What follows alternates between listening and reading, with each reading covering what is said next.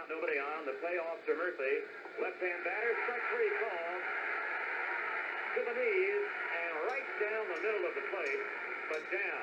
strike three call. To the knees and right down the middle of the plate, but down. Murphy. Some games go on for a long time. This one's still going on in my mind. Renegade third. Dempsey at second. Blew up with the backstop behind me. And a pasture in front of me.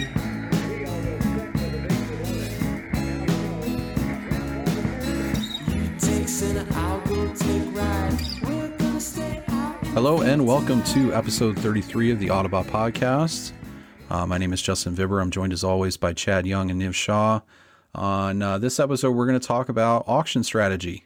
We took uh, we put the call out there on our Twitter account at Ottobot Pod, asking for some questions from our listeners about things they wanted to know about how to better prepare and and perform during an auction. So we're going to respond to those, and then we're going to sort of give some other general tips and overview of, the, of, of how to how to strategize for your Ottoneu auctions. The first segment that I want to start with, and I'll start with a question we received on Twitter.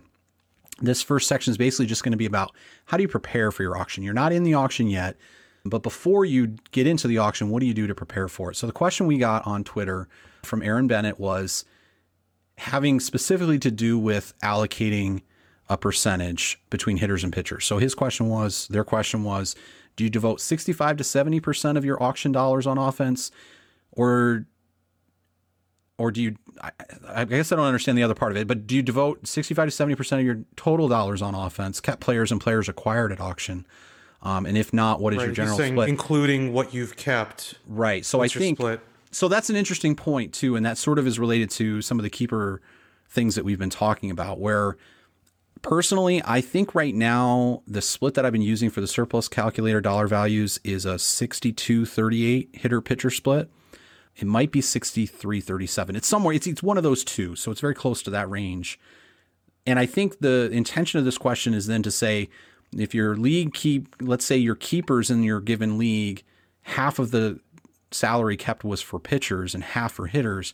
I think the intention of the question is, would you still expect post auction the same split? And the answer is, I don't know. And what that comes down to is something that, and I know that's a cop out, but one of the things that I've added to the surplus calculator is an adjustment for an adjusted inflated dollar value. So there's a standard dollar value in the surplus calculator. And then I have a column for take that inflation in a normal year when it's not negative, let's say it's twenty percent. And then it would show you what that inflated value for those free agents are. So you sort of have an idea of what your adjustment might be if you need to bid on them at auction. But what I've done is I also, I also at one point had an experimental column. Now that was just general inflation. That's all players kept and all value available at the auction and all money left to spend. But then I had sort of an experimental factor where I split it into inflation specific to hitters and in specific to pitchers, and then adjusted the dollar values based on that. I did away with it on, on the surplus calculator. I never really went any further than that because in my experience, at least, I don't know that you can really look at inflation so specifically between hitters and pitchers. I think it, it's more just a general league effect for all players. I don't think if fifty percent of the keeper money is spent on pitchers that it tells you anything about how much is going to be spent at auction. Well, I, I think if anything, it it's, goes the opposite, right? If I've got a bunch of really good cheap hitters lined up, my offense is looking good, and as a result I can overspend. I'm not going to overspend that on like Soto or Trout. I've already got good young hitters and I've already got good, you know, I've got an offense I feel good about. I'm going to overspend that excess. I'm going to use that that extra money on, you know, Cole or Bieber or DeGrom, because that's who I need to accent the the offense I've already got in place. So now, that's not always the case, right? I mean, I may have a really good young offense that's really close to great, and I still need a Soto or I still need a Trout to put it over the top, so I might spend it there. But I, I don't. I, I think you're right. I don't think you can just assume that inflation goes one way or the other, because I can see lots of reasons it would go either way. And, and I think what that sort of speaks to, and, and it's probably my my answer to this question is, there's a split that exists when you're creating values, but once the auction starts, that's not a real thing. there's no there's no split in the auction. There's no plan to spend sixty percent of my money one way right. or another way or anything else. I'm going to buy what I need based on what my team is and what the auction is doing. And so it never crosses my mind during the auction like, oh, I've already spent sixty-three percent of my money on hitters, so I need to focus on pitching now. If I've spent most of my money on hitters and I look at my pitching and I, my pitching looks good, I'm going to keep spending on hitters. It doesn't matter. Yeah, I agree with that. And I think it also speaks to something that I know, Chad, you've been harping on on some of these episodes we've we've recorded is it has to do with scarcity too, right? Like you could end up finding a lot more money spent at pitcher when there's only a couple good pitchers left at auction, more than you would have expected. So I agree. I don't think trying to predict a specific inflation tied only to hitters or only to pitchers, I think that's just more work than is necessary and it's not productive. But to answer the question about my split, again, it's either sixty-two thirty-eight or sixty-three thirty-seven. That's based on when I looked at this a few years ago, the historical Ottoneu auction data. I will say that in general, if I'm looking at my keepers, like let's say I'm trying to make keeper decisions and I'm I'm looking at how much sp- money I'm spending on hitters versus pitchers, I might want to be a little more weighted on the hitter side for keepers than pitchers. But most of that is because I think there's just more certainty with hitters, right? Like there's more variance with pitchers. I'd rather be a little cheaper on pitchers knowing that I can capture some upside and lock in more certainty on the hitting side. So maybe I would spend a little bit more on hitters as far as keepers go. But again, everybody, if everybody else is doing that, then you're not going to get any deal at auction. So it's it's so league dependent and dependent on the, the players that are available during yeah, your and, auction. And your situation and how you've planned up to that point in building your team. Like I think the question makes a little bit more sense if it was like a redraft auction or something where you're like, we're starting clean every year and I need to really like build an overall strategy for this. But but these you guys covered it, man. It's like one hundred percent. What are you what is your team what does your team need? And and it has nothing to do with uh, overall arching overarching budgets for a general like I mean, I, I don't want to feel like we're we're telling this person like, but we've kind of like I don't re- I reject the premise a little bit of the question, right? And like, that's that's not to be harsh, but it's like that's the way you should think about it. You shouldn't think about like a lot of people do auction prep that is sort of in this vein of thinking of I want to spend a little bit more money on hitting because of the certainty that Justin mentioned, and and that's sort of a traditional way of thinking about it. But because of the Ottoneu market dynamic with the market within your league, you have to really work with that, not just in, not just ahead in the prep stage, but in, in auction and through the whole season. And you shouldn't feel bad if you're spending fifty percent of your money on pitching or twenty percent of your money on pitching, because if you hit on prospects and you hit on some good players, th- those are both perfectly valid ways to to succeed. So, yeah, I, I don't think there's any, there's multiple ways to, to build a winning team right. in Ottoneu. So I don't think you have to restrict yourself to one set of percentages on hitting or pitching. The other thing I want to mention too is that that's one of the reasons why I use historical Ottoneu auction results to inform what my split is, because not that I think that I, you know, you, you mentioned the idea that some managers are going to spend more on hitting because, you know, it's just more stable and it's more reliable. Well, that's already baked into that, right? That that sixty-two percent is partially, it's basically already accounting for the fact that that's what Ottoneu managers are doing is they're buying more certainty. Right. And I don't want to deviate too much from that. Like ideally, my ideal roster in a first year league. Now that's, that's the thing. Like in, in returning yeah. leagues, you have all, all the inflation dynamics and scarcity dynamics in a first year league in general.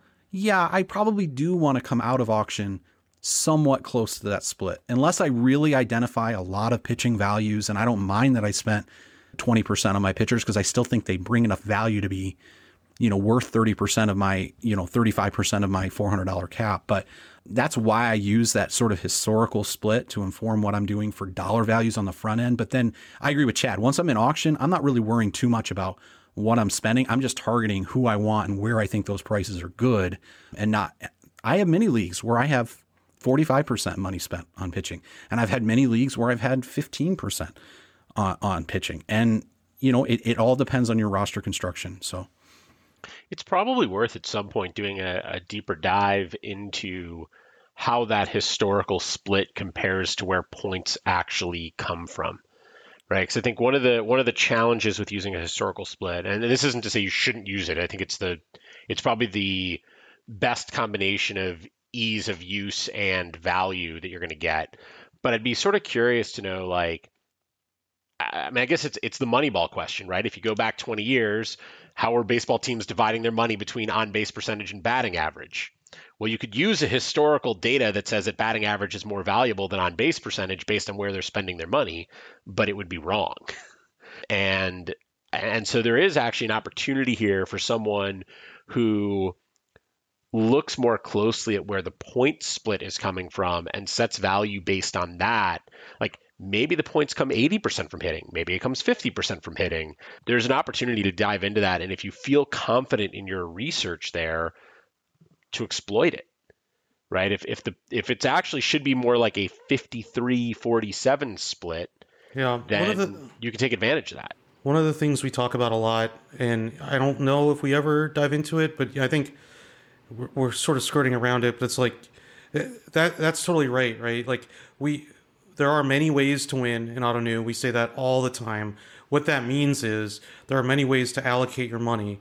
And there probably is a historical model way of allocating your money that we haven't, like, I'm not sure anyone has done the full, uh, I don't know, Justin, if you've done like the full work for this or not. But, but if that, but like that might be another way to build the team. But like, there just, there just isn't a template, right? There just isn't a template because it depends on production that year, values that year, and who you're able to hit on. So, like, meaning, like, you know, who you get below value, who you get surplus out of, who you bid on that everyone turns out to like but stunk or whatever. And like, it, you know, it just sort of, it just so depends on that, that I, yeah, I, you know, because we, I, I'm almost like concerned, Chad, about your question, because we always talk about how there's so many ways to win in Ottoneu, but you're sort of getting at, here's the one true formula, right? If we have, if we know that points come from here versus here, but like, if there is a market inefficiency there, it's definitely worth exploiting. I don't know, that got a little bit in the weeds, but.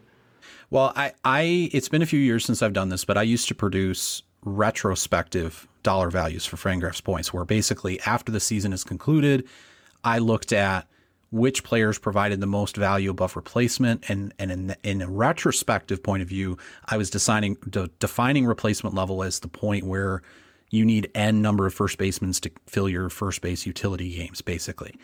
And so I had I had retrospective dollar values that I calculated. I just pulled up my sheet. This was back in twenty seventeen.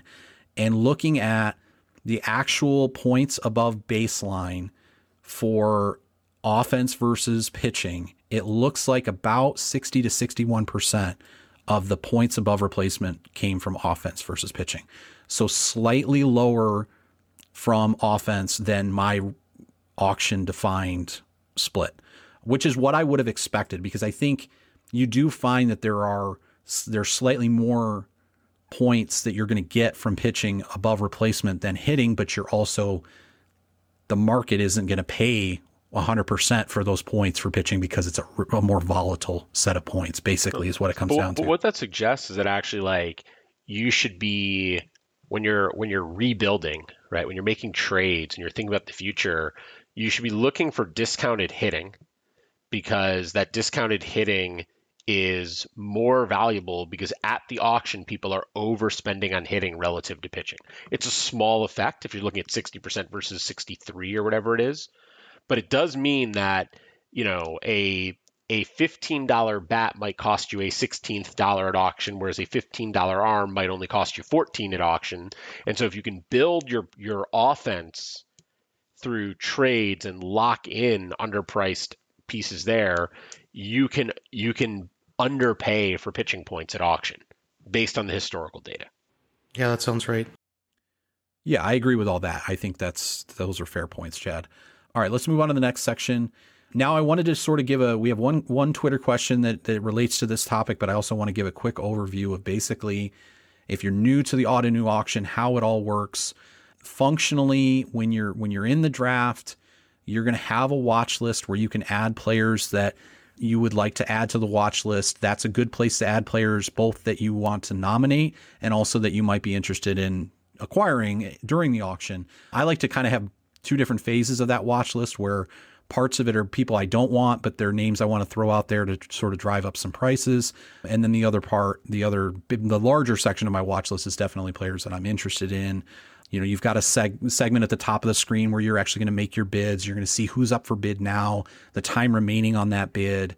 Any other info? I, I really should have let Niv cover some of this as far as what you think oh, the most yeah. important me, parts just, of that page. Let me just hop in real quick. I mean, Justin nailed it. The watch list is like your core. It's It sits in the middle of the page. It's like absolutely your nerve center in your draft. Before we get into uh, it too quickly, because this, like, like this, this leads the question a little bit, but the auction draft is incredibly long and incredibly intense. Like, it's like both those things at the same time. It's both fast and slow.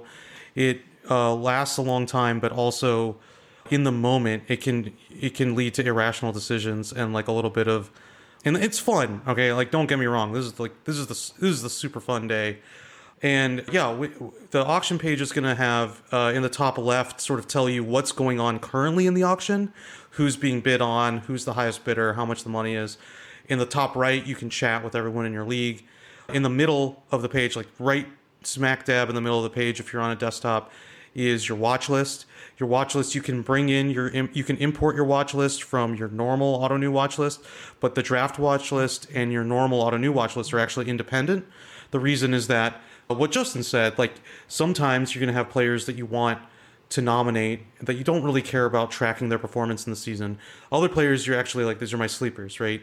The beauty of having two is that you can separate that out. The beauty of the draft is that you can import your regular auction watch list or your regular, sorry, your regular Ottoneu watch list into the draft watch list.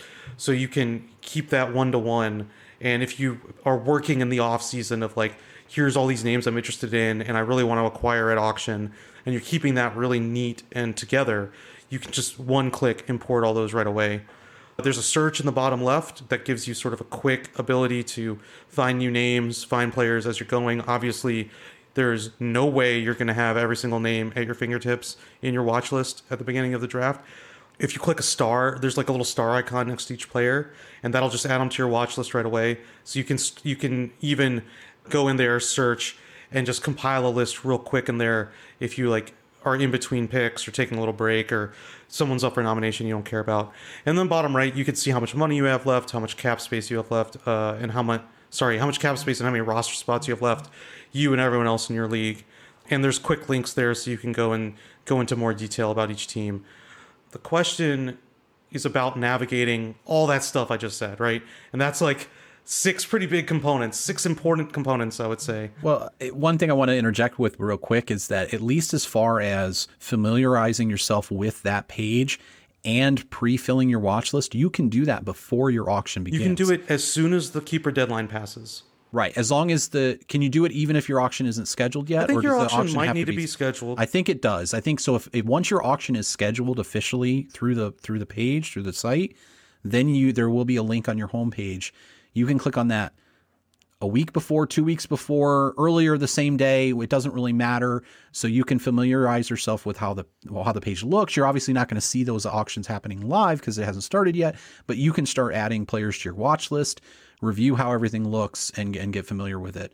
Well, and, um, and high... you, you don't even have to wait for that to start building your watch list, right? Because you can start building your watch list using your team True, watch I... list and then use the import function. So don't don't even wait for... I mean, to be honest, I start building my draft watch list basically the second the season is over, and it's not like a big active process for me, but it is every time I read an article or hear a podcast or hear someone talk about someone that I'm like, oh, that guy's interesting. I drop them in my watch list. That way they're there. Yeah. And I don't have to think about it. And and I find actually for me, my watch list is most useful for tracking those end of draft guys I might forget. Right. Like I don't need to put Jacob deGrom on my watch list. I like if I if I need a pitcher, even if I don't need a pitcher, I will remember that I that he should be nominated because he's he's well known. But like, do I sometimes forget about like uh, someone like a Haseong Kim, right? Who doesn't have stats from last year, doesn't show up on a lot of lists, isn't really a prospect, sort of falls in between. Like I might, and if I'm interested in him, then I want, then I'm, he's the kind of guy I need to make sure I have on my watch list because otherwise I might literally forget he exists during the auction.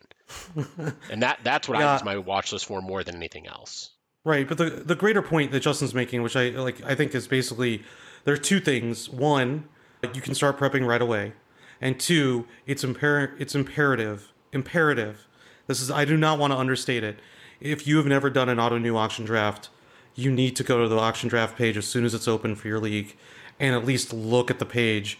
But if the first time you look at the page is fifteen seconds before the thing is uh, started, you are setting yourself up for a real mess of an auction.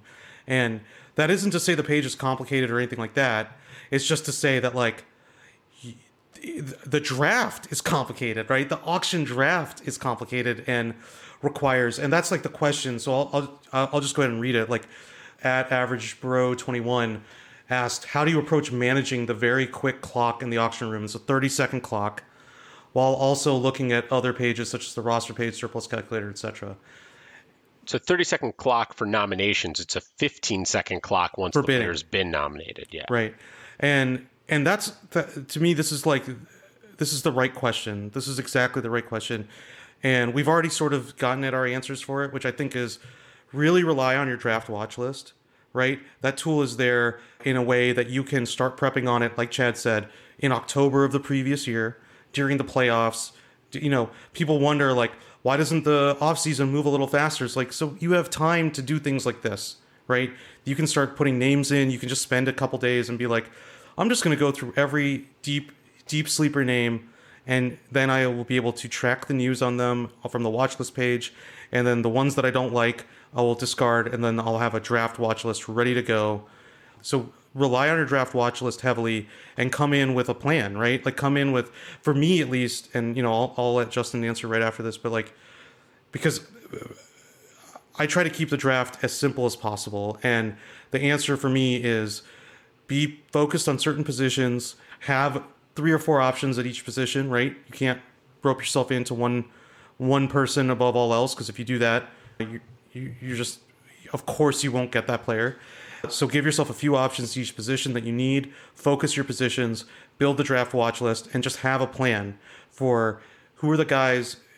Again, what Justin said, some players that I want to auction when I just need filler, when I need a minute, when I don't, players I don't care about bidding on, but I know other people will spend money on, that'll help me suck up some of that excess cash in the in the league, and players that I really want to target and get that, to Chad's point, maybe I don't necessarily uh, want to have to search and pull up. They won't be in the top fifty players that are available in the search box and won't be readily accessible to me in other ways. So have a plan, make it as simple as possible. I think that's like the way I'd answer Average Bro twenty-one's question on this. Justin, like, do you think there's anything there that I missed? A couple things. I, I want to circle back a little bit to the conversation we had just before this question. Yeah. I do still think, like Chad was talking about, the fact that you can now import your watch list targets, and that's a great feature to use. If you're new to the auction site, though, you should still, I would highly recommend you still do that in the auction page, because it's a different search, right? You're doing a player search within that auction page. You need to get familiar with, how do I find certain players? You need to know that there's a there's an option to change the filter from major league player to minor league player to all, and get familiar with that, because sometimes you'll you'll search for a, a prospect and you won't find them and you'll go, what am I doing wrong? And there's also a top fifty player, like top players. There's, like, to Justin's point, there are unique features on this page that you will not see in search. You will not see on other parts of the, other parts of the site. They're meant to facilitate the draft, but you should be familiar with them. Like, I couldn't agree with that more, Justin. That's totally right. I, I just want to, I'm going to, I want to caveat a little bit of what you guys are saying, because I think that going in early and familiarizing yourself with that page is valuable. However, I feel like you guys are both making it sound like if you if you show up to your draft and you haven't spent time getting familiar with this page, you might as well quit. What's the point of being here? No, it's no, not, no, no, no, no, that, that's actually, not, but, but that's I, fair enough. That's clear, like, not trying to say I that. think it's a very intuitive page. And the the creator of this page has spent a lot of time thinking about it and building it out in a way that is actually very functional and very easy to use. It's and been so, iterated on a lot, and it's and it works on every device. It, it's just H T M L and JavaScript. It's not technology heavy. It doesn't require plugins. It doesn't require any kind of like weird third-party code. It just runs, and it's meant to be really simple. The real problem isn't the page, and it's what Ch- to Chad's point. It's absolutely not the page. It's it's the fifteen second timer and the thirty second timer that that I think the Twitter question was about, right? Like, I think that's true. But I guess I'm just, I'm get, what I'm getting at is if you don't look at that page at all before your draft starts, before your auction starts, you will be, I will say, four nominations in, at which point you will have caught up to like ninety-five percent of what you need to know on that page. And there'll be a couple little things maybe you don't quite catch up with, but like you can get there pretty quickly. And so don't feel like this is something that takes a lot of research or you have like, it is absolutely valuable to go in and look at that page and get familiar with it. It is valuable to set your watch list there. If that's not what you did or it's not what you're going to do, that's that's fine. But I do think that the question to your point is is more about like, you actually need multiple pages, right, when you're doing a draft. There's multiple things you're looking at, multiple screens you're looking at, and, and how do you handle that? And I think, like, I actually think one of the beauties of the Ottoneu auction page is that it's simple enough that I feel like I can click away and go look at something else if I need to, and not come back and be lost or confused. Yeah, my my answer to the to specifically to this question is, for me personally, I have two monitors. I cannot draft in yeah. Ottoneu without having, and I know that's not feasible for everybody, and I know there are people that, that that do draft on their phone, but for me, that's my process that works for me. Is one page, one monitor is open to the surplus calculator or my roster organizer, so I can look at my team, and then the other. The other screen is devoted only to the auction. And and the reason that's important to me, and I don't know if you guys have experienced this or not, but every time my wife comes down and checks on how I'm doing in my auction, I look away and I look back, and a player I wanted and would have bid to seven dollars just got one for a dollar. And I go, get out of here. You just distracted me. And I feel I think like it's kind those... of sweet that your wife comes down and checks on how your auctions are going. She, she my, literally... my, wife, my wife checks on things like, are you ready to take care of the kids again? My my girlfriend knows better than to come in. She uh, literally did that the other night. And, and I did. I was like, you got to leave. You're distracting me. But that's she waits till I, after my auction. She does ask me after every auction if I won my draft. Every, every year, win, everyone, she, every and you know, I go through. I have I have six Ottoneu leagues. I've got a couple of like I go through like eight, ten auctions or drafts a year, and every single one, she's like, "Did you win your draft?" And I'm like, I. I I can't answer that question. Sure you make can. Any are, sense. Are I think, you number one on the surplus calc? I, I you can, won your draft. I can I can lose a draft, that's right. But I'm not sure I can win it. Yeah, I agree. That, that, I agree. That, that probably comes in a little bit later. The, the, the point uh, I'm trying to reinforce here is that it seems like it's all it takes is a moment for you to miss an opportunity that you really would have wanted to be in. And that's where, you know, yes, there's clock anxiety. And, and, and the reason I was suggesting, and Chad's right, it's not that the site or the navigation of that page is overbearing. It's not at all. But if you're not used to it, it's the first thing you're going to make mistakes with is, and, and if you're panicking because you're on the clock and you have to make a nomination and you don't have anyone in your watch list and you don't know how to find somebody on that page to add them to your watch list or to nominate them, unlike a lot of other draft softwares where they'll just have like a, a whole slew of names and everyone's just picking the top name on that list to, to draft or throw up for bid. Ottoneu is a little different where you have to actively search or click a link that says, look at all the top outfielders and things like that. Like that's the part that I would get familiar with so that you're comfortable. So you're not panicking to make a nomination or to, you know, to, and, and that's another reason why I have two screens. I want to see what is my max bid for this guy while the auction's occurring rather than navigating away from that page on a single monitor to, to try to find that information and then losing out. To, to get back to this really tactically, I do think if you have two, two monitors or two devices, it, you should use it if you can. And, and as Niv pointed out, the draft software works in a lot of places. And so like, one option, if, if all you have is a laptop and your phone, you could draft on your phone and have your spreadsheets open on your laptop. Sure, it's not yep. a crazy thing to do. And the reality is I can, fo- I can like on my phone, I can see the draft room and I can see the most important parts there. And my spreadsheet, I need to be bigger. And so that's the way I would do that. The the other thing I do that I think is is pretty useful is I try to get everything except the draft room into a single page.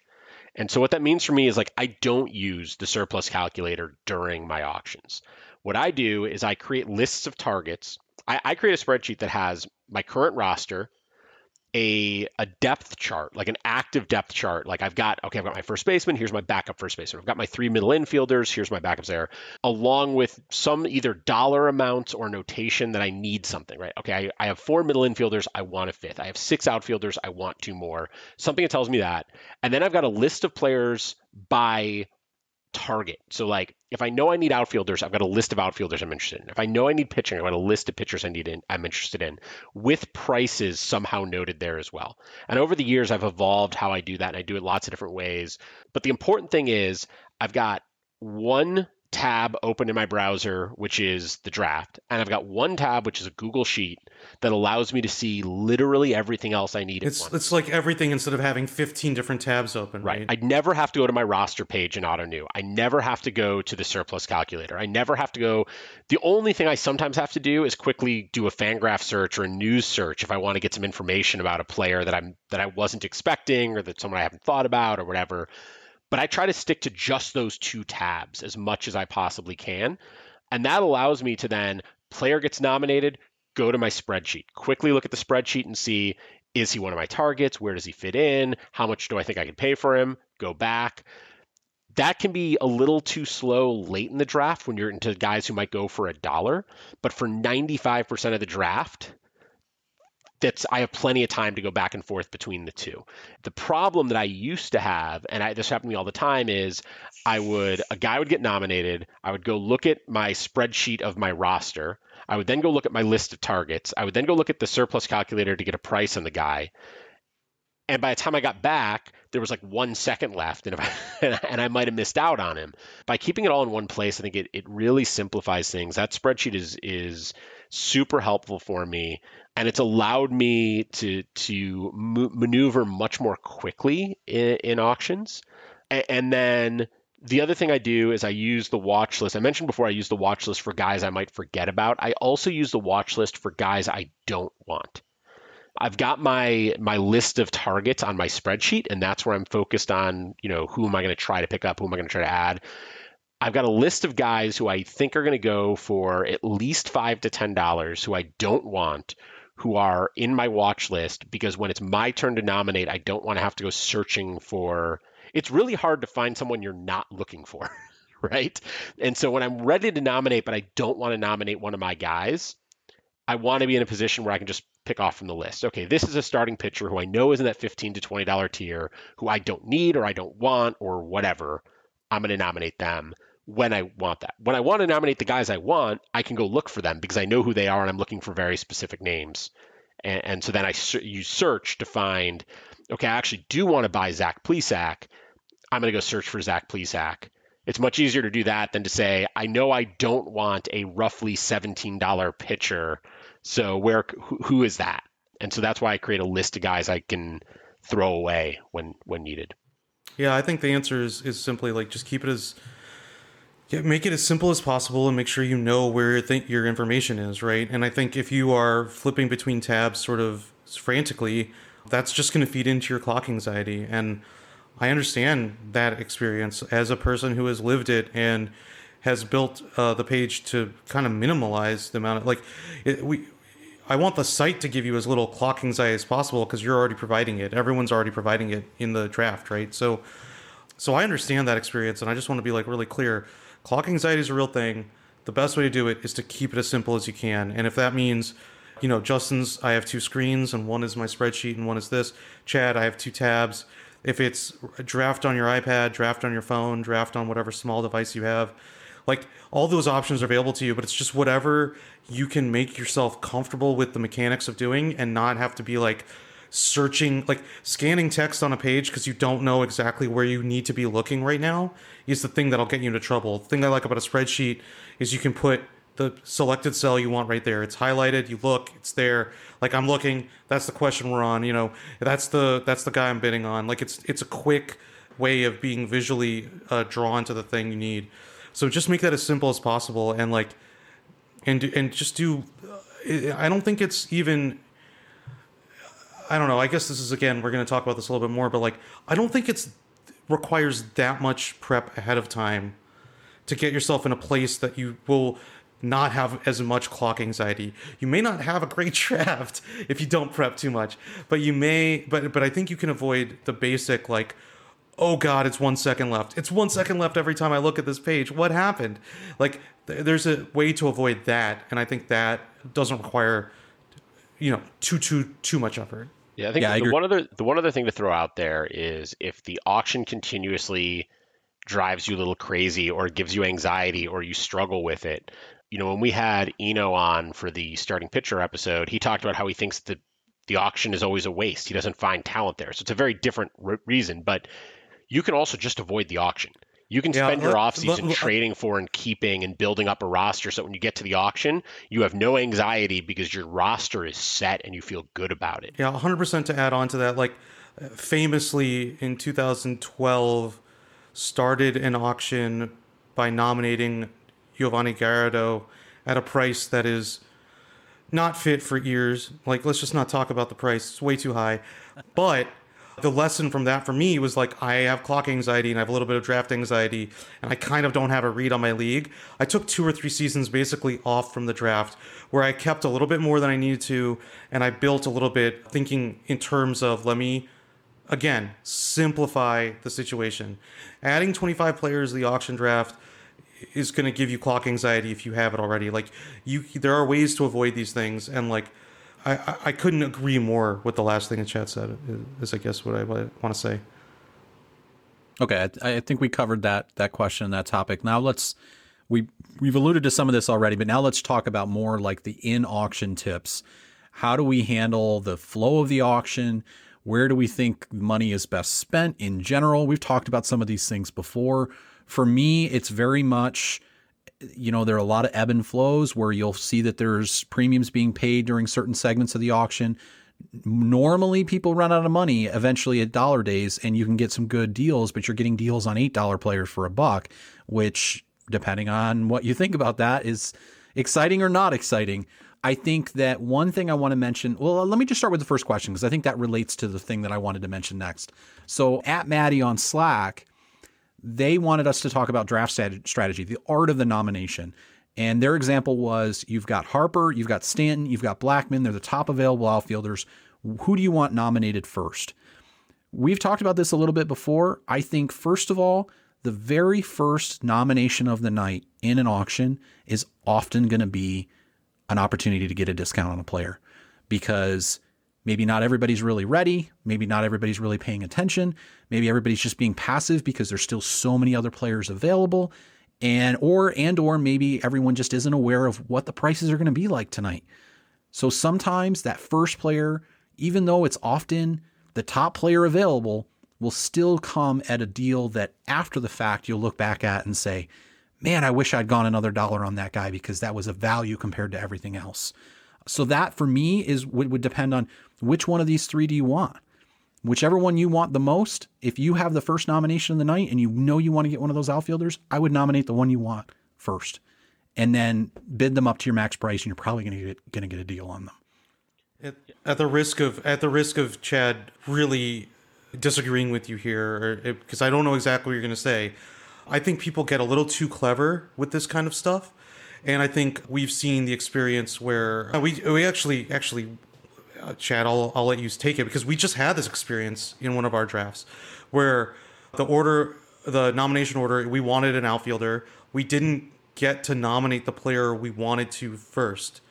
So that means the second player, everyone who, everyone nominated the first player, money went to him. We didn't want that player. The second player gets nominated and everyone's focused because only one person got the first player.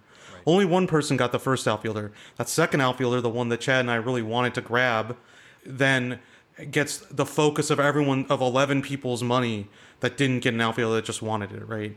And t- to me, I think some people try to like be deceptive about what they are trying to accomplish in the draft, but everyone can see your roster, and people are trying to be deceptive about like, who are they interested in? Like, I'm trying to show that I'm interested in this kind of player. Everyone can see your roster. So it's not necessarily valuable to spend a lot of time overthinking this. And I think it's it's always like, if there are three players in the same category that you that of that you want, and one of them you really want, you got to nominate that guy, and you got to like be the person who's driving that auction, because you can stop bidding whenever you want to then, right? But if eleven other teams are now focused on outfield, you're going to have a hard time. Yeah, I mean, we, that situation that we had was with Blackmon and J D. Martinez in the, the Brinks draft, Justin, the one that, that you're in as well, where we wanted J D. Martinez. We were interested in J D. Martinez at the kinds of prices he was going for in most leagues. We had no interest in Blackmon.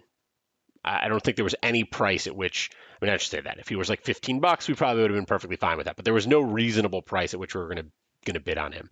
And so we nominated seventh in that draft. We were hoping, or eighth, eighth, I think. And we were hoping that we could throw J D M as our first nomination.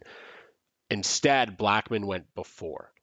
And then we backed off and didn't nominate Martinez right away, because with Blackmon out of the way, we knew attention would turn to Martinez, and our hope was that a bunch of other guys could go and sort of drag up. It messed up, up our entire, our entire ability to acquire the player that we really needed, right? Because now we can't drive the J D M auction, and now we are sort of beholden to somebody else who still wants an outfielder. And we're trying to figure out how to suck up money in the draft uh, that doesn't, like, that can just make our J D M a little bit more attainable. And then it's not our J D M. And it, and it happened to us again later in the draft with Brian Anderson and Hunter Dozier. It's a totally different tier of player, but we needed more outfield depth and we needed a backup third baseman. And so these two guys who happen to fit both, who are similarly valued, and we wanted Dozier and wanted to get him nominated first, specifically to nominate him first and have people know that Anderson was still out there. And then Anderson got nominated first. And then if I if I remember that one, Anderson got nominated first and we pivoted, bid on Anderson. I think we ended up with Anderson, and then Dozier went for a lot more, didn't he? Yeah, because we saw what the price of Brian Anderson was turning into, and we said, well, that means Dozier, who we who we think is probably going to be valued just a little bit higher, is going to be a real commodity after this auction is over, right? So the way you think about it is, like, again, if more than two teams are bidding, more than two people are going to be upset that they didn't get that player, right? And not upset in a throw a fit way, but in a, well, now I have available money and I'm going to use it on a similar player. Right. So we ended up with a ten dollars Brian Anderson. Hunter Dozier went shortly later for fifteen dollars. And that's effectively the exact same pattern that happened with Blackmon and, and Martinez. And had it not been Blackmon, had it been, I mean, using his example, had it been Stanton instead of Blackmon, I think Niv and I would have felt really differently. I think we would have been much more likely to have said, we'll take either one of these guys. And in that case, I'm less likely to nominate either of them. If there's two of them and I'm happy with either, or if there's a yeah, group not... of five and I'm happy with any of them, then I'd rather drain money away and get other guys off the board and pull stuff down. And then as soon as one of those two is nominated, you go after them and you bid on them. Yeah, that's what I, I happened guess, to us with Anderson and Dozier. We preferred like answer, Dozier, but we were okay with Anderson. And it was fine to just let it play out however it played out. And we ended up with Anderson. And as much as I prefer Dozier at a five dollars discount, I'll take Anderson. Right. I think to answer the question from Maddie on Slack, if you don't want any of those players, you go, I think you nominate the best player. If you really want, like, Blackmon of the Harper-Stanton-Blackmon trio, you, you, I think you nominate the player that, that you want. But if you're trying to say, like, there are three good outfielders, I don't really need any of them, and you're trying to, like, I don't know what you do there, Justin. Like, I don't think you have to, like, think too hard about who to nominate if you don't really want an outfielder, right? To, to me, if you don't want one, you nominate the best one, the one you think is going to go for the most money. Yeah, first. Sure. You want to suck right, up the I money. Agree. Yeah. I agree. Right. Because then you said it. Then you say, like, you get all these people have... who go to fifty-five on Harper. And then they then you get Stanton out next, and they are like, instead of stopping at forty at Stanton, they go to forty-five or fifty because they were already so high up on Harper, and now there's fewer options left. Like, I think that is what will drive up the value of all three the most. Whereas then, I think the, if you start with the middle one or the bottom one, you maximize the opportunity for a discount on the one you start with. Right, and it just depends on if you actually want the outfielder and if you don't, right? And if you don't, then then... than Harper every time. And if you do, uh, the one you want, like what just exactly what Justin said to start. But you have to be clear about, like, what your goal is and, and what your budgets are there. Because I think, because especially Harper, Stanton, Blackmon, like that, that that's a pretty big range of prices between the different, the, the difference between those three. Right. But once you get down to, like, if, if you think that that's, let's say that is an outfield tier that's available, whoever the last one is in that tier is going to go for way more than they would. The most expensive. Leagues. They will be the most expensive relative to their typical price is how I would put it. They may not yeah, that's be right. That's right. literally the most expensive, but they'll be the most overpaid right. relative to, a, you know, what it, they would no, otherwise go for. And again, some of the, like that, that, that's just another a fact of scarcity, the thing that we've been talking about this whole time. When there's one player left in a tier and they're clearly in a tier above every other remaining option, they will go for – I just saw this in, in a draft the other night where George Springer was on the board forever. No one nominated him. I don't know why. I didn't I didn't need an outfielder. I probably should have nominated him just to get money out. But once he finally came up, he was probably fifteen or twenty dollars more valuable than any other player on the board at that point. He went for fifty-five dollars or something, some ridiculous price, because at that point there was there were no comparable hitters. There's no one close. Right. At the end of the day, there's always going to be more money than hitters, right? Like, is that I mean that Yes, but maybe not always. It, it's a matter of, if I'm somebody who's holding a lot of cash and I want a certain amount of value to buy with that cash, you can't get that value with ten five dollar players. You'd rather compress it into one forty dollar player, and that's where everybody competes over somebody like Springer, who, like I said, was in a tier uh, to himself at that point in that particular auction. So, and the other thing I would say in terms of general nomination strategies, number one, like I said, very first nomination of the draft, I will typically nominate someone who I do want to win. Otherwise, I am following the tried and true method of nominate somebody I'm not interested in to get money spent, because the less money my competitors have available, the less competition they are for me once a player I do want is on the board. The other thing I will often do is, let's say I already have my third base position filled or my catcher position filled, I'll just start nominating everyone, starting from the best down, to drive money out, because I know I'm, I don't want this position at all. I've already locked it up, and I'll just keep hammering that position every nomination to get more of that money off the board. And, and that, so that's another thing I will do from time to time. So the next question is somewhat related to the first one, but, but each of these have a unique aspect to them. Dave Carlton on Twitter asked, in my league, the outfield options are really scarce. There's only about thirty with positional value per the surplus calculator, and lots of teams will be looking for outfielders. How do you handle this? Do you overpay for a top option?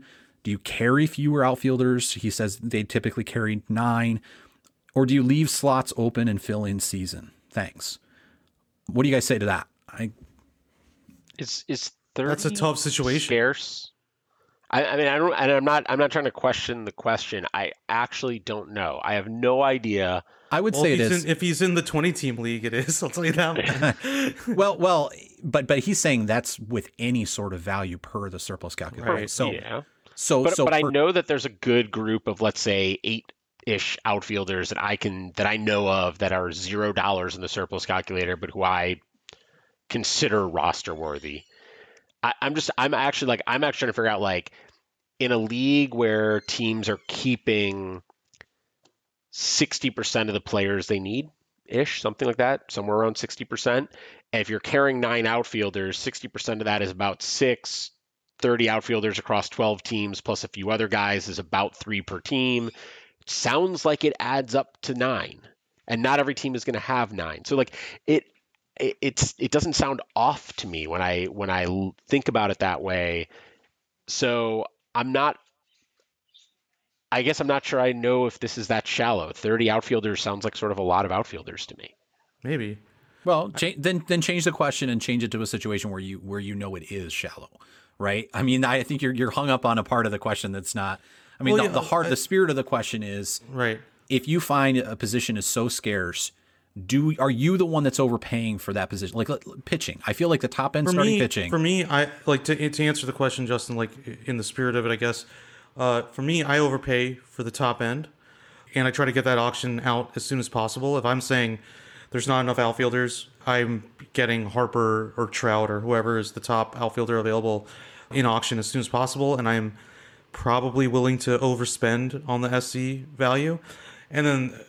And then I combine that, I think, with leaving slots open, especially at a position like outfield or starting pitcher, like positions that people will always sort of explode into, people that people aren't, players that people don't expect to show up will will will be there, right? There will be an outfielder this year that nobody knows is coming for a couple weeks, or nobody expects to be as good as it, as they are for the whole season. Like, that happens every year, right? So same thing for pitching. If it's something like catcher or third base, though, or like something that's a little bit like just a little bit tougher to fill. I can sometimes find myself, like, outfield is tough because of the positional cap stuff and, like, being able to, like, maximize your games played there. I can find myself, like, just taking the twelfth best third baseman or just say, taking whatever third baseman is left after, because there are going to be more starting third basemen in Major League Baseball than there are on it, it, rostered in Ottoneu leagues, unless you're in the twenty-team league, in which case, like, I don't... We can't make a podcast just for you guys. I'm sorry, but but like on the in the deeper positions like outfield or, sh- or starting pitcher, I probably want to overpay as early as I can, and I probably want to just be like, I'm going to go a little thin this year and and hope to pick someone up in auction. I think that's the way I'd go with it. I think it. if you if you really believe that it's that scarce, then everyone's going to overpay for someone, and so your choice is do you overpay at the top for. Yeah, that's right. Stanton or a Harper or someone like that, or do you overpay at the bottom and end up with like a twelve dollars Josh Naylor, right? And so I, I think you, you, if it's really that scarce that everyone's going to have to overpay, you're better off overpaying at the top. I, I think what I would typically do if I'm worried about it at outfield is I would prioritize getting getting those guys at sort of the mid-tier, guys who are playing every day instead of platoon bats, guys who are have less playing time concerns in general, and guys who I'm more confident in my ability to use them and get production out of them, because then I don't have to worry about having nine or ten. And then at some point in the season, I'll find that ninth guy on the wire and, and pick him up, and it'll it'll help. But if I've got if you have seven or eight outfielders who are playing every day and you can play matchups with them, you can really get away with that until someone gets hurt. And the time it takes for someone to get hurt is hopefully enough time for you to also to find an eighth or a ninth outfielder if that's what you feel like you need. And so uh, that's what I would do is I would right. just prioritize like, those guys who I'm confident in, regardless of whether that means I'm confident in, like maybe Stanton's actually a bad example. Maybe Judge is a bad example, but like Harper, I'm confident in. Um, at a lower tier, a guy like uh, a guy like Nick Castellanos, I'm pretty confident is going to get get run. You start going down even further down the list and maybe like, Andrew McCutchen, pretty confident he's going to be the yeah, guy playing, leading. Playing off. time is a really good point, I think. Yeah. Playing time is a really good point on that one. And just know and feeling like you know what you're going to get out of him. Yeah, I don't have a whole lot to add here to what, what Niv and Chad just said. I, I agree. In general, yes, I don't like overpaying for anybody, but in a situation where I'm competing and there's a position, like if I really need an outfielder and I want to maximize the value of the auction money I have available, yeah, I probably will slightly overpay to get that top option off the board because it matters so much to my roster construction and, and my competitive, you know, time frame that I'm under. Yeah, I think just, sorry, Ch- Chad nailed it with everyone's overpaying. If it's thin, everyone's overpaying. Right. And And one hundred percent, you do not want a twelve dollars Josh Naylor when you could have a sixty dollars Bryce Harper. If both those things are equal options to you, like overpay at the top, right? I mean, but and, everyone's overpaying if it's thin. And again, as we mentioned in a prior question, if if you then have the opportunity to make that nomination first, then I would make it right away and and try to get try to get that player on the board as soon as possible. The next question, we've had a question from from this person before at CarpAssassinDerek on Twitter.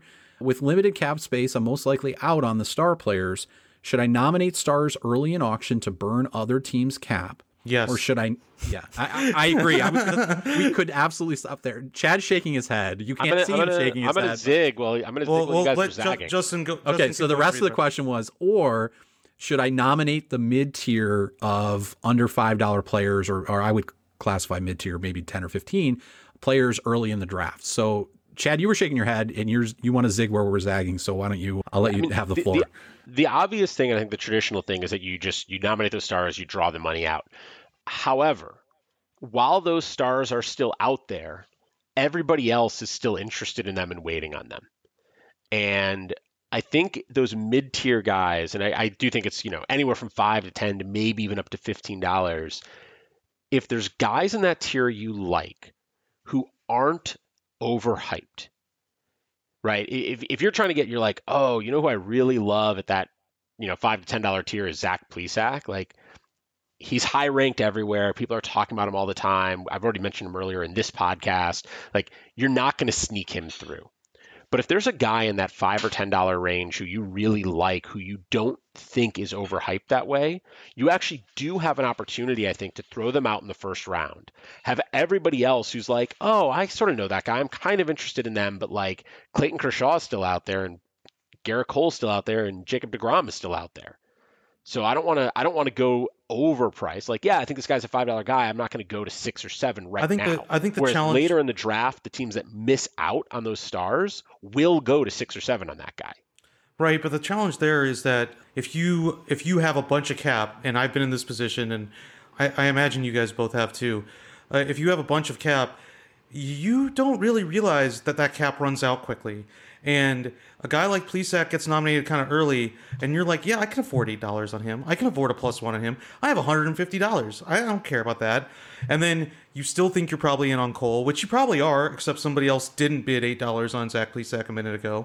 So you, so you now are, you're you're sort of, I mean, this scenario is, is a bad scenario, so don't ever live this scenario. But you you miss out on your stars.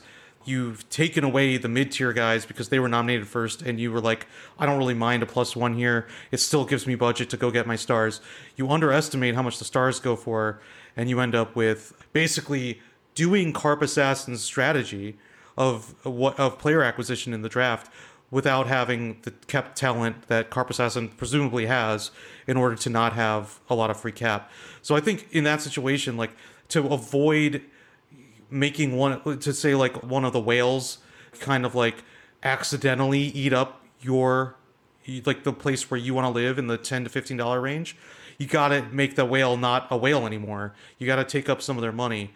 But I, I also hear what you're saying, Chad, because like I think, I think, it, I think maybe the best way to say it is like, what's the ratio of free money to stars in your draft?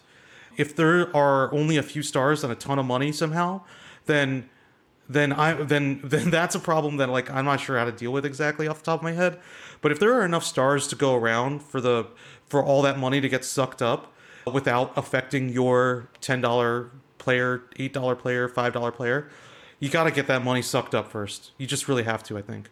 Yeah, I think I, I, the, the key to it is those guys, if you're going to nominate those inexpensive guys early, they need to not be the overhyped guys. They also ideally are guys in tiers where you've got two or three options, right? Where, so yeah, if, if you've got a five dollar pitcher that you have to have and you can't go to six on him, yeah, then, then don't, then you're right. Don't do that early because you do run the risk. But like, if I've got a, if I've got three or four five dollar pitchers, four or five five dollar pitchers and I'm interested in, and I want one or two of them, I do think you have the opportunity to d- drop one early, have a bunch of people be like, there are like thirty better pitchers out there, right? Because it's not just, oh, I still have enough for Cole. It's I have enough right. for Cole and Kershaw and Plesac and Patrick Corbin and like, right? Because you got a whole list of guys in between that five dollar guy and the star. And I do think, I, I find that you can get a five dollar guy for three dollars, which doesn't seem like a huge discount, except if you only have the money to spend on five dollar guys, getting one or two of them at three dollars means you can go to seven on one or two of them later, or you can go to a seven dollar guy instead of a five dollar guy. And so I, I think you have to find the right situation. You have to pick your spots. And again, it has to be not guys who are overhyped because they're going to get bid up anyways, and not guys who, if you lose them, it's going to like throw off your strategy for the draft. Because you do run the risk. Well, I mean, basically, Niv, what you're saying is you run the risk of somebody who has a lot of money acting irrationally because they have a lot of money, right? Which for sure can happen. If that happens on a guy that I'm desperate to get, that's bad. If it happens on a guy that I want but I can live without, it, it's still soaking up money. Yeah, that's a fair point. I think like it, the question is like, what does the mid-tier or less than five dollar player, what? How how does that player make you feel, and like what do you need from that player? And that, that's a really good point, actually. I I I wonder if I'm overthinking a little bit. If if this is like like like there's got to be some sort of like auction logic to this or whatever. But I wonder if there's like a thing where you you you probably want to blend it in. You probably want your first round to be as big as possible. And I, and again, I, earlier in this episode, I just said like don't overthink this stuff and just be make the simple play or whatever, the simple nomination. But now I'm sort of thinking like, well, maybe the first two rounds you want to like put out the star, and then the third round when everyone, and you don't want to put a star, you don't want to put one of your mid-tier guys up after a star just came off the board because then everyone will pay attention. Like it, it really, you can you can start building any kind of scenario here. And I think at the end of the day, I want less money out there as much as possible. But I think you're right, Chad. Like if if you don't need the player, just soak up any money, right? Just soak up all the money. For for me to, to for my answer to this question, it really comes down to the fact that if I don't have a, so the question presumes that you don't have a lot of cap space. I want to maximize the purchasing power of whatever cap I have, whether I have a lot or a little. How do you do that?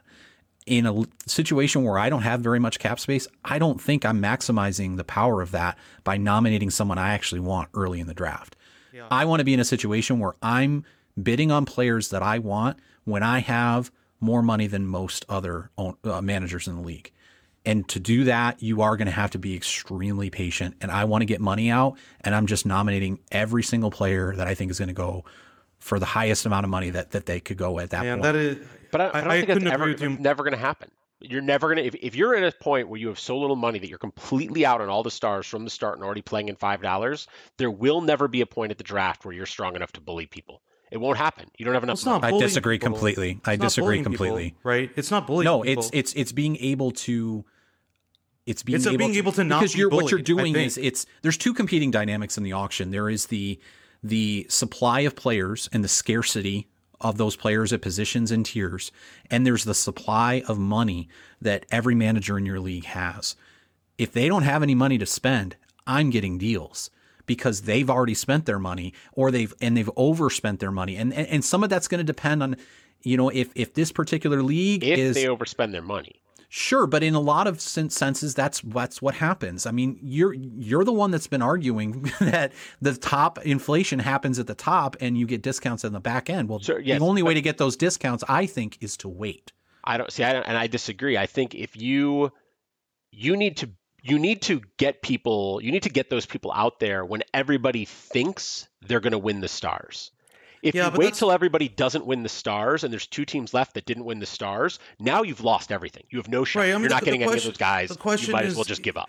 If there's a chance that somebody is left with one hundred dollars and you haven't gotten any of your players yet and all the stars are off the board, then yeah, but you're always in trouble in that scenario. If that's a scenario that can happen in which one team can be left with that much money left over, like that much, a multiple of how much money you have left over. Yes, I agree with Chad.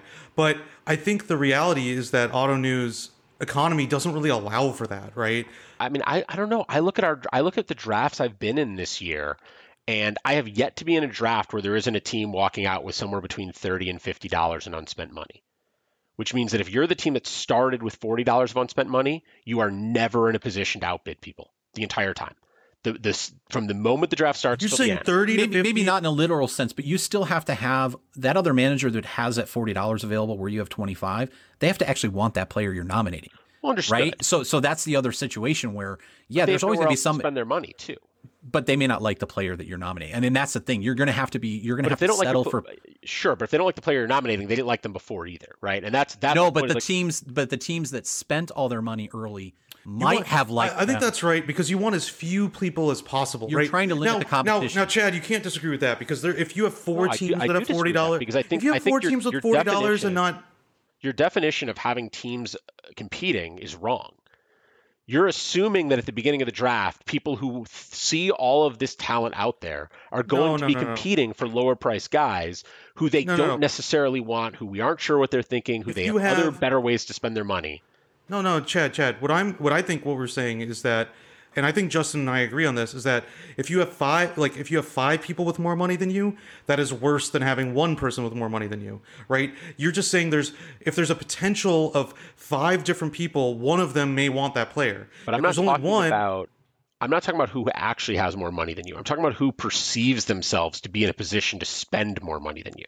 That's what matters. It's irrelevant who has more money than you. What's relevant is who thinks they can spend more than you right now. And if you have ten teams that all have lots of money, but are focused on, I don't want like to miss out on the star. I feel like you're making our argument for us.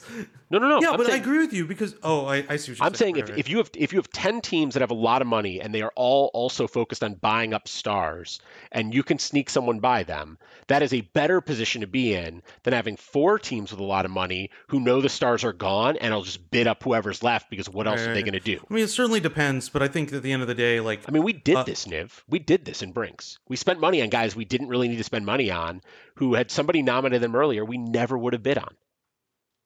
Yeah, but that's true. But then we would have gotten J D M, man. Like, I think like the the end result of that is that like the dynamic of it is is there's only so many players. Uh, the money gets spent, right? And I think, you know, I, I think there are probably good points here all over in in this like mess of a conversation we're having right now. But at the end of the day, the way I look at it is that the fewer people you have to compete with, the better for you. And and the fewer people to compete with, and and and, and Chad Chad's right. There's there's a varying degree of what compete with means. If you're in the second round and everyone has two hundred dollars and you're like, well, I really want this ten dollars player. Yeah, you know what? Maybe none of those people are competing with you because they all are looking past that ten dollars player. That might be true. However, when you're taking that nomination, you're taking a big bet that you're doing that, right? If you have one team with two hundred dollars and you're the only other team in the room because everyone else is done, you're taking, I think, I think there's a little bit less of a risk there. Now, that's not to say that, Chad, that your scenario is implausible even. I think that's like, I think that's a really interesting strategy. I think there's just a little bit more risk associated with it because there are more people that you need to slip by to make that work, right? And I don't think that's necessarily like, So it, think, it's interesting. It's interesting. It's certainly interesting. I, I, I think that I think what I'm just getting at is I want to nominate everyone's backup plan because I want them to yeah, sit there and think like, I don't want right, right, this isn't right. the guy I want. I want the I want my first choice. And if you if you wait till too late and you've drawn out money from eight teams but not eleven, you're no longer nominating someone's backup plan. You're nominating their you're not well, you are nominating their backup plan, but they've moved on to that plan. But they are on that backup right? plan. Right. And, and that's and that's like it's literally unfortunately I can't pull up the draft results from Brinks right now because we have to make a cut. And so the system is locking me oh, up no. looking at them. But we did this. We we overbid on guys. Well, we kind of did this. Well, we, like, I don't we were know. like, what are we gonna do? Keep our money? I don't know if we were in a situation necessarily though in that league where like again, it depends on how did anybody really want Brian Anderson the much as much as we wanted Brian Anderson. Brian Anderson was on our sheet, man. He's not like maybe like, that they, all, was... they all bid on Hunter Dozier, and they right. and the same people were bidding on Anderson and stopped sooner. And I think the, like the other example of this is Clevinger and Verlander. We stashed both of them because we had nothing else to spend our money on. So why not stash both of them? I think we stashed both of them. We at least yeah, stashed we, one we, of them. we stashed one of them, but we had a plan to stash both of them because. But that was also because our plan. Um, fell apart. Evolved. Well, no, I would say evolved. You said fell apart. I said it evolved. Did, it That's like really it funny. It did fall apart. Okay. Well, you were in the room and I so was So wait, like wait, wait, wait. So your plan fell apart, but you're making the argument that what you're arguing for right now is exactly what you did in Brinks, no, no, no. where your plan Sorry. fell apart? I'm, no, no, no, no, no, no, no, no, no. I'm arguing, what I'm saying is, Justin, let's say you had, you didn't have much money. What, what we're, what right? we're saying, what or we're saying. It, was that the other, was that food and travel you didn't have? No, I did not have very much money in Brinks. So, so let's so say on, that you on. wanted Clevinger. Let's say you were like, I don't have a lot of money. I'm playing for next year. I'm going to stash Clevinger. Had you your, nominated your him early on, scenario. your Carp right. Assassins, right? Had you nominated him in the first round, we wouldn't have bid because we had other other focuses. Yeah, he wasn't you, part of you, our plan. We would have stayed. We, I mean, maybe it would have been a buck or you, two. You might we not have stayed out. Okay, but, but my argument time. would be that in a typical Ottoneu league, I don't think that the managers are looking at that player and they're looking at all the other available options. They're just saying, who's up for bid? This is There's not simultaneous auctions going on. There's one player up. Oh, I think you underestimate Do I want people. this player? Do I have enough money to bid on no, this player? No, I think that's fair. So I think, then I'm going to bid. And I think that's the point I, I, I was making too, Chad, because, well, I think it's not most people. Only I, takes I'm one. I'm in a lot of auctions. It That's all takes, I'm going to say in response to that. It also it also only takes one, right? It doesn't take a lot of people. True. It only takes one. And that's and I think where that's I made what... the argument about limiting competition. And yes. And and I, I, I can see the validity in Chad's argument where you're not limiting competition in the sense of the supply of money to spend, but rather in the the the the, the amount of available other players that are more compelling than whatever player you're trying to sneak through in that moment. My only I, response is just that in, in, in years of doing this in ten plus auctions every single season, my impression is that if you want to do what Carp Assassin is suggesting, that you want to try to, you won't, don't have a lot of money and you want to, you want to win guys you want, the best way to do that is to to do that later in the draft. You're not going to get any of those sneaky values in the beginning by trying to push them through. This conversation, which I think, you know, we're like, we can go in circles a little bit more. I don't yeah, I mean, and, and it's just a situation where but, we disagree. But I think that the, the real thing I'm getting from this conversation is now I want to kind of like improve my well Ottoneu's back end on the data collection in auction drafts. There's a lot of data that comes in there, and I don't spend the computing resources to store all of it. And now I'm kind of like, well, you know, I, this is turning into a little bit of a coin flippy thing to me, because I'm I'm seeing Chad's side, and I, I you know I, I tend to agree with Justin on this, but but I but I, Chad, I definitely see where the, you're coming the good, from. The good news and I wonder is, if there's value in like saying here's like if we could model an auction draft where we said here's the average amount of money teams start with, here's where they here are the kinds of bids that they place based on how much money they have at any given moment. I wonder if there's something to that that's like actually really compelling. You have timestamps in the draft result export, don't you? So have, you could do that. You could you could order the draft results by kind of, when they I don't, occurred. I as soon as and and you know this is like a little bit of a technical aside, but as soon as somebody if if Chad and I are bidding against each other, as soon as Chad presses plus one, my bid is gone forever. It's not stored. That historical ramp up to the final price is not stored. No, and no, no, no. But I'm saying, but but the order in which the players were won during the draft is retained. Yeah, you can when you, you can, go to the auction draft results page. You can I, I you can start where everybody. From League One from last year. This year, by the way, in all of my auctions is weird because there aren't enough stars to go around, and so like drafts are moving quickly. Like it's been very different. Yeah. But I pulled up last year's League One draft, and early on, so we got a four dollars Miles Mikolas as like the eighth guy through, which I think is a perfect example of if you don't have a lot of money and you wanted a starting pitcher, he's a good cheap starting pitcher, and he didn't go to like ten dollars or twelve dollars. Nobody bid him up. We also, within the first couple rounds, had a two dollars Tom Murphy, a two dollars Sean Doolittle, although closer, you know, relievers in four by four. Uh, a two dollars Cesar Hernandez was there pretty early. And then as I scroll later, you get like a ten dollars Garrett Richards, a nine dollars Cole Hamels, right? Those guys are not inherently more significantly more valuable than Mikolas was going into last season, and yet they went for twice the amount of money later in the draft. Well, I think and I think question, this is exactly the, question, the scenario where I'm question, saying if you wanted one of those three guys and you nominated question, one of them in the first round, you were going to get a better deal. The, the question has to be, CarpAssassin, you have to evaluate how much money is there going in. Because if the money is too much to be absorbed by the stars, then then Chad's right, I think. Maybe not one hundred percent right, but I, I would lean more towards Chad's direction on this. If there is not, a, like, it really depends on how much money you're up against in, in total and on any individual team, right?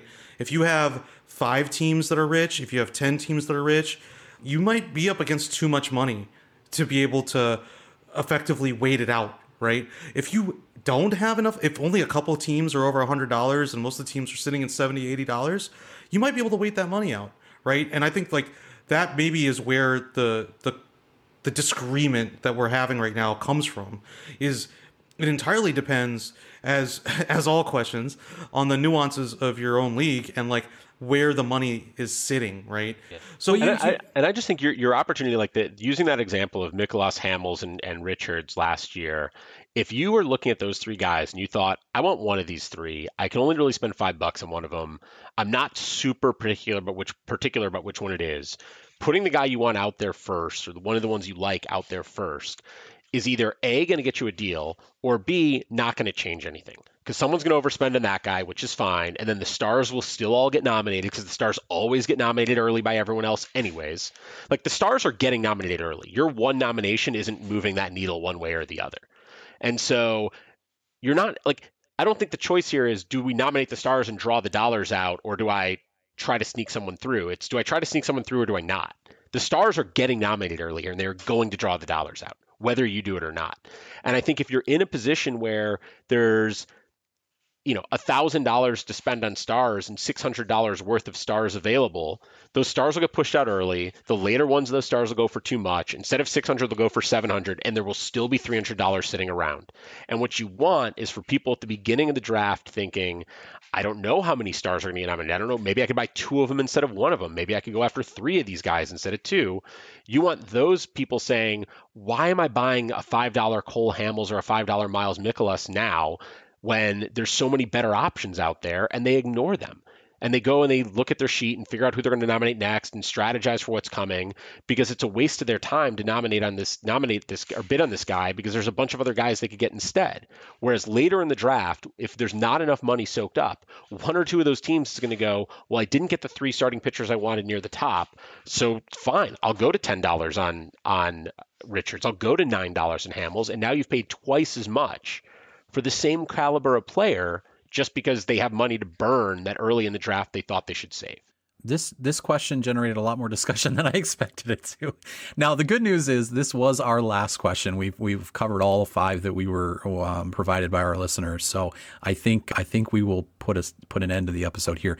We legitimately could record another hour long episode, probably covering a lot of other things we didn't get to in this one. We were we we just. had too many other good discussions about these particular questions to get to some of the other things that I thought we might have gotten to on this episode. But anything else you guys want to add before we we, we call this a, a wrap here? All oh right. man, I mean, it was a good. I mean, I auction drafts are super interesting. That's the only thing I'd add to it. It's like it.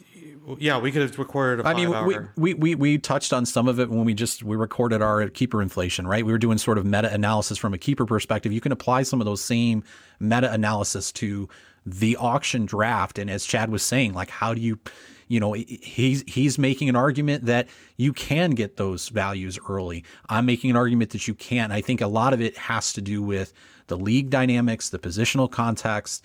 You know, and, and it, again, every episode is generating another project for me. This could be another project as well, where I take auction results and I look at players that went in the top half of the draft versus their typical auction price. Because that's the key, right? It's it's it's versus what they would normally go for. And then is there any difference is, between being nominated? Interesting... If you're if you're a seven dollars player on average, like your last ten ads are seven dollars, are you more...